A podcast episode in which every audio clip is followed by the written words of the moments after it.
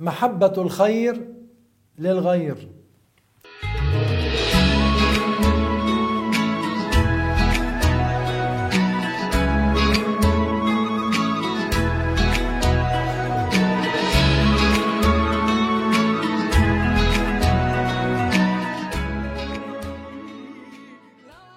الحمد لله وصلى الله وسلم على رسول الله.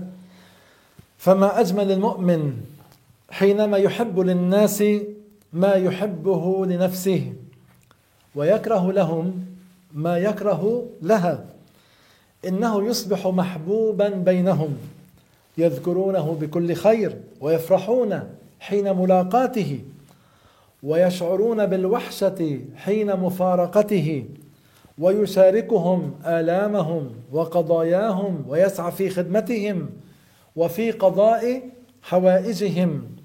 ولينظر المرء في معاملاته التي يجريها مع الناس في يومه وليلته ليرى هل هو قريب منهم يعاشرهم بالمعروف أو لا. فلا ينبغي أن نتعامل مع الناس بطريقة الإيهام التي تلحق الضرر بالآخر، كالتاجر الذي يوهم المشتري أنه لا يربح عليه الكثير وهو يربح عليه الكثير في البيع. هذه خصلة قبيحة. إن أراد أن يربح الكثير يصارحه، يقول له أنا سعري زائد، فإما أن يدخل معه وإما أن يترك معاملته، لأنه بعد ذلك إن عرف أنه ربح عليه الكثير لا يندم، لأنه دخل معه على الصراحة. أما إذا أوهمه فظن أنه لا يربح عليه إلا قليلا، ثم تبين له أنه ربح عليه كثيرا، قلبه يستوحش، وهذا يدخل في الغش، يقول هذا صاحب سوء، صاحب شر، يكرهه قلبه. فالتورية التي فيها إضرار بالمسلم هذه بئست الخصلة. ويدخل في محبة الخير لأخيه المؤمن أن يحذره مما يضره في دينه أو دنياه. وقد قال رسول الله صلى الله عليه وسلم: المؤمن يألم لأهل الإيمان، المؤمن يألم لأهل الإيمان كما يألم الرأس في الجسد. لذلك كان بعض الأنصار من أهل المدينة المنورة يتنازل عن قسم من ماله للمهاجر الذي هاجر من مكة إلى المدينة، ترك مكة وهاجر إلى المدينة. وحتى إن بعضهم تنازل عن إحدى امرأتيه فطلقها ليتزوجها المهاجر. فتعالوا معي لنستمع إلى هذه القصة في محبة الخير للغير. يحكى أن رجلا عابدا كان في مسجد يدعو الله، وكان من جملة دعائه: اللهم ارزقني طعاما بصفة كذا وكذا، بلون كذا وكذا، بطعم كذا وكذا.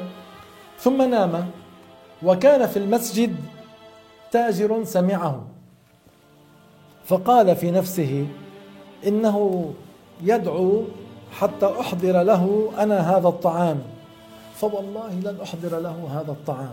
يعني ظن أنه يرفع صوته في الدعاء حتى يذهب هو ويشتري له هذا الطعام. قال: فوالله لن أحضر له هذا الطعام.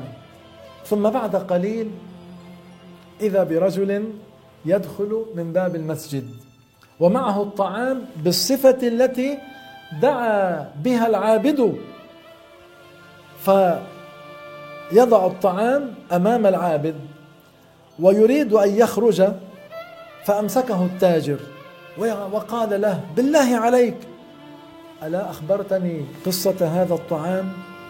الآن هذا الرجل دعا والآن حضر له الطعام، الآن دعا والآن حضر له الطعام.